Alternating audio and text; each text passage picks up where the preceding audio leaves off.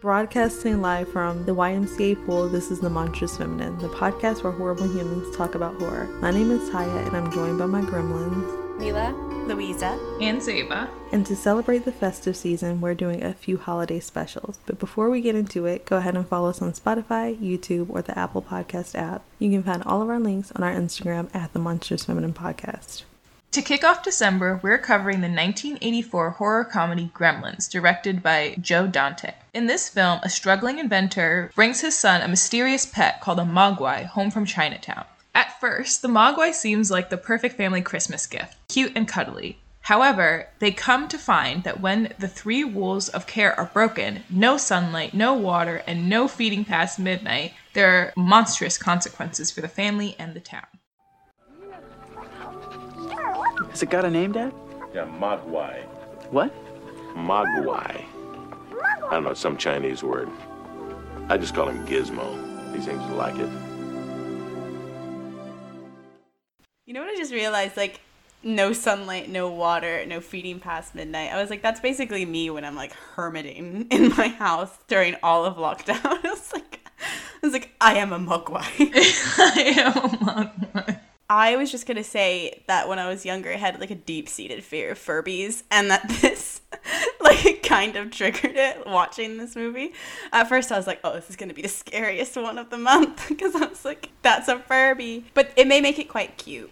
This is supposed to be a Furby parody, no? Like I looked at them and I'm like, that's a Furby. Wait, is this pre-Furby? No, Furbies are mad old. Furbies are like vintage toys. They came out in 1998. Really?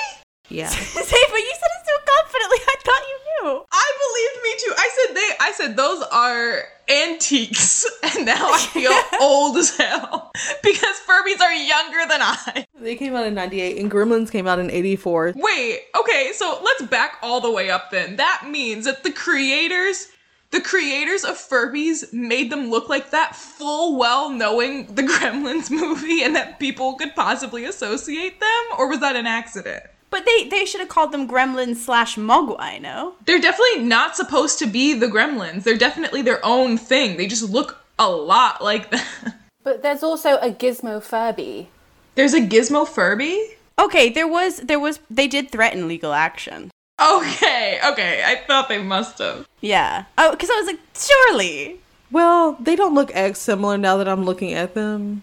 Tyia. This is like, oh, copy my homework, but change it up a little. This is that. this is unlike Furby, he has appendages and a mouth instead of a beak, and a brown nose above its mouth and eyes, which are different from a Furby's eyes, and also doesn't have a tail or a mane. Okay, are you speaking on behalf of the defense right now? I don't feel like they actually look as similar as I thought they did because the, my entire life I thought they were the same thing. But now that I really look at it, they don't quite look the same. They are the same. The slogans that they used for Furby from from 1998 to 2001 was "Let's have fun." 2005 to 2007 it was your emotronic friend, and then from 2012 to 2018 they used "A Mind of Its Own." Ew, I hate that. that one's haunting. The NSA of the US banned Furbies from entering their property due to concerns that they could be used to record and repeat classified information. Wow. For this month's Witch of the Week, we are going to shout out the people who had The Monstrous Feminine as their top podcast in their Spotify Wrapped. Our first shout out goes to Little Maricela. Thank you so much for listening to us so much in the year that we were your top podcast. That's really special. Thanks for letting us into your algorithm, into your subconscious. We hope you have a great 2022. Friendly reminder that we're also on Patreon. For £1 a month, you gain access to our Discord. For £3 a month, you get to hear uncut discussions from our main episodes. And for £5 a month, you get all that plus a bonus episode. If you enjoy our podcast, please support us. Any contribution helps. The link to espionage for Furbies is interesting because this film is, to me, like fear of communism, and I will explain. Did you stretch before that reach? you know what? I believe you. I don't have a single bit of evidence. Okay, first of all, first of all, Edward Said Orientalism. no, I'm. I love this movie. Go on. What did he say about this movie? I missed that part of his work. not that there's a direct link. I just thought what he says about how the West writes about like the East I forgot about the Chinatown thing. is very much like it's mysterious. We could never know it. It's also bad. It's the other. So this film opens with the dad traveling into Chinatown, going into the most like racist, stereotypical like China shop. I don't know, not where they sell China, but like Chinese shop where this like grandpa is sitting there and he's also like some sort of caricature figure and um, basically kind of steals this this mogwai thing i mean he pays for it but the grandpa doesn't want to sell it throughout the film there's like associations with like the gremlins with like war technology like that drunken guy who's literally like you can't trust foreigners you can't trust their technology. They put gremlins in the cars they put it in your watch they do this. And i was just like what do you want about? So it's kind of to me a little bit like a fear of the arms race, like fear of the East, fear of indirectly communism. We don't even know where this thing comes from, and they don't tell you. Like, maybe they do in the later Gremlins movies, like, get into the lore a bit, but all you know is that there's three things that you can't do. Like, the science teacher is studying them for science. The Americans don't come off looking great because immediately they're like, oh, we can profit off of this. I think it might be a parody. Yeah.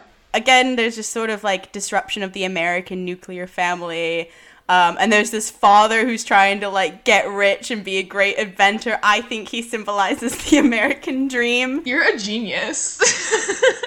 If the gremlins symbolize communism, first they invade your family, when the gremlins symbolize communism. and then they invade the town, and there's like declare war. You know what I mean? Like it extends outwards. So who's Gizmo in that case? I haven't gotten there yet. We can debate. I'm gonna read you the point that really hit it home for me.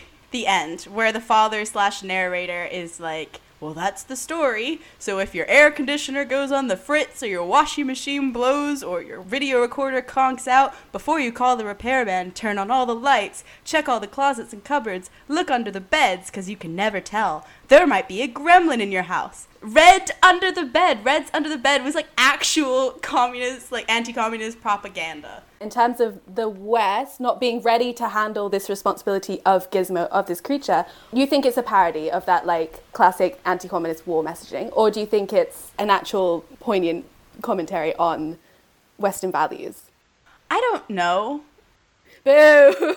well, the whole point was that like the grandpa comes back and is like, y'all are not responsible enough to have this kind of power. Maybe it's mocking the whole damn thing. Even when we're trying to make like anti-American content, it's still racist. Like they still go to this like watered down Chinatown stereotype type of situation. So like even though they can be self-critical, it's still going to be I'm, I'm not giving them so much credit that they have completely escaped all the propaganda that we have ever absorbed as American, especially in the 80s. And uh, well, now, but like in this instance, like 80s propaganda. I don't know how I feel about that analysis. I definitely think it's creative. You sound like my essay marker before they fucking murk me. It seems more critical of the family and like their lack of paying attention to things and attention to detail that could have prevented all of it from happening. And in terms of like the spread of communism, like checking your clock to make sure it hasn't been tampered with isn't necessarily, I guess, like a great metaphor. It feels like very high camp, so I think the entire time watching it, I just didn't really see like a ton of deep deeper meaning to it. And so it just felt like the quintessential 80s movie. I watched this and it felt like it was something that I watched as a kid over and over. Like I know I have like I know I haven't seen it. Maybe I have seen bits of it, like not the whole thing. It does also seem like something my dad would have been watching or forced me to watch to like scare me or some shit like that. But I watched this and I felt nostalgic about it for some reason. Like it, it just had you're right, that like quintessential, I guess, like 80s thing to it, but I also loved it. Like I thought I wouldn't like it without the nostalgia factor. I'm like, this seems like something I would like if I watched it when I was younger. But then I watched it and I was like, oh no, I can add this to the mix. The campiness I thought was so fun. I thought the gremlins were the protagonists. Like I was rooting against the humans. I don't know if that's how people are meant to to watch it, but they the gremlins died in such brutal ways that I was like, damn. You messed up. You didn't listen to the three rules. You don't respect nature. It's about American complacency. It was the one evil gremlin who initiated all. I love Stripe. I don't think you were supposed to. I have no malicious feelings towards them. Even when they just started killing indiscriminately, I just thought the bar scene The bar scene. so funny to me. Like when she's like scrambling to light their cigarettes and pour them drinks. This movie and like Men in Black heavily blended together for me, and I don't know why. I don't know if Men in Black uses puppets, but the the gremlins are puppets. Like some of the puppetry is really impressive. The puppet tree. Is that a word? My college is known for churning out puppeteers. We have a whole puppetry program. Guys, guys. You know what I just realized? Gizmo is like another word for gadget. War technology. War technology. Cold Yes, war Louisa. technology. Right. You've really convinced me. And I don't Thank you for coming to my TED Talk. I don't think it was intentional. But I think all 80s films, like whether they're comedy, action, they have this like undercurrent of that like wartime paranoia. Anytime they want something to be funny or scary, it ends up being some kind of racist caricature. I was just talking about this. It's the same thing with like post 9 11 comedy. There's this like common unifying thing of like, we all hate terrorists. And like, that's the joke over and over and over for like movies that came out in that era. It's hard to see when you're in it. So I could not say like in the era we're in now who the common enemy is that we're all safe to joke about. But like, every era has this like thing that it just like, for some reason, even though it is attacking an other, it just gets a pass in comedy. And I don't know why that is. You guys remember when, like, in the early 2000s, like, metrosexuality was a thing and it was just men who took showers? Oh yeah, you know what? There's so much like about the guy who self like who grooms was like very much made fun of. I think I know what now's thing is. And I tweeted about this a couple of days ago, but I do think it's like white people, but like poor white people are the target now. Trumpies. As the others? No, not that that's the other, but that's who everyone is safe to like make jokes about. They're feared and it's safe to make jokes about them and no one's going to think you're unwoke for doing that. But I do think that like other poor white people get caught up in the mix of being made fun of Trumpies and it's actually just like classist. Like it's just poor white people culture is the target and we assume that all those people are like QAnon supporters. In fairness, like, a, a good amount of them are. A good amount of them are but i think that like in the moment in the moment that we're in we're like yeah that's a safe group to like make jokes about all the time I don't feel like poor white people necessarily like made fun of. Like with the exception of the show You, there hasn't really been like an anti-vax plot. Like if anything, I would say the thing that people make fun of the most currently is like the sleazy male guy. That's a plot line that every TV show does. but is that is that new to this era i feel like we've always done that Mm, I, I would say it's definitely came after Me Too. No, I think people love to make fun of the straight white guy. in the mid 2000s it was russian jokes like do you remember that era when it was just like weird vague like jokes about people who live in like rural parts of russia am i is this something that i remember it was a very youtubey kind of comedy I'm with you. I'm with you. I I don't know. I don't think I'm following this. I don't feel like there's like a common thing of making fun of a specific group per time period. I don't know that I agree with that. I feel like there's stereotypes that carry over, but I don't know if that's a thing. I don't know. I feel like I'm not agreeing with the point. I feel like it's something that makes sense to me now, but watching it, I'll never think about it again. Okay, so what do you guys think of this point? The monstrous feminine. So when the science teacher is examining the mogwai, and he's like, he says it's in the pupil stage and it's going through changes on the inside, and the kid responds and says, like my mother. And I thought that that linked the monster, right? Like this kind of mysterious object to like the abject female body in the sense that it's like the unknowable female body of like oh the changes that are going on on the inside in the sense that like you know in alien when we talk about like how it's sort of a commentary on controlling or like a metaphor for needing to control reproduction. I think one of the scariest things, and it's just like a common thread in sci fi, right? One of the scariest things about these gremlin creatures is that they do reproduce like rapidly and uncontrollably. So I think you could apply a similar argument here. And it's interesting because, you know, abortion was legalized nationwide in 1973 in the USA. And although the first IVF birth, I think, happened in 1978 in the UK, I think the first, like, success in the USA was in 1981. It's around this time. It's conceivable that there's some sort of, like, conservative reproductive metaphor within Are the the gremlins. gremlins gendered or no? Don't think that they're gendered. I, I view them as relatively gender neutral. My mom got me my very first bike had one of the gremlins on it, but like not a cute one, a bad one.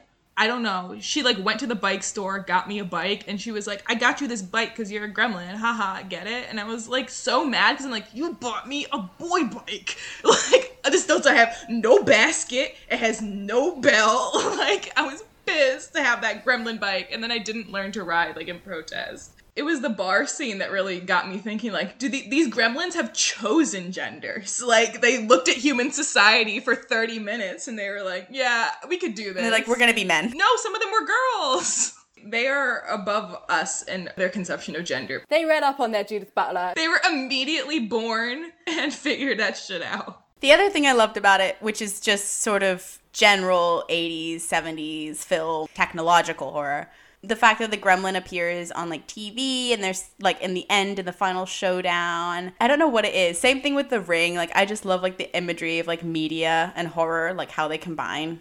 It says that this movie was actually based on folklore of mischievous creatures. The gremlin malfunctions in aircraft and other machinery. So they're even more linked to war technology.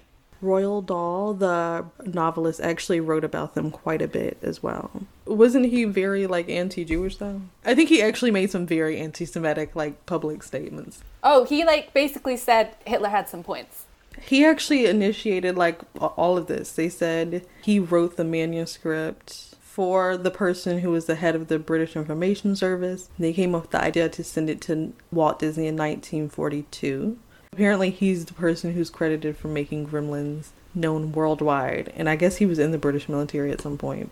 He was in the Air Force or something like that. So that makes everything a bit different now. We also don't know how much was changed between the story and the movie. Like the story was written in a very different time than the movie came out. His original drawing looks like very anti Semitic. I believe that. So now knowing that he's the person behind it, I definitely think like what you were saying makes more sense. Yeah, but not of anti-communism. If they're continued Jewish caricatures. It's a specific other that then got adapted to the fears of the time that they were making the film in. Yeah. I think they've done a great job of like creating a, a monster, a look that's not not dodgy. You know, He looks like Yoda. Yeah. There's so much that you have to ignore when you're watching older films. Like how the mom in Gremlins uses a butter knife to cut her onions. We don't do that shit no more. I don't know where they do that at. I was so distracted. A butter knife? How would that work? You'd have to be the fucking Hulk. She was slicing and dicing. Thank you for listening to The Monstrous Feminine. Be sure to follow us on Instagram, SoundCloud, and Spotify at The Monstrous Feminine Podcast and on Twitter at The MonFemPod. Subscribe to our YouTube channel and rate and review us on Apple Podcasts and follow us on TikTok at The Monstrous Feminine Pod. Brooms up, witches out.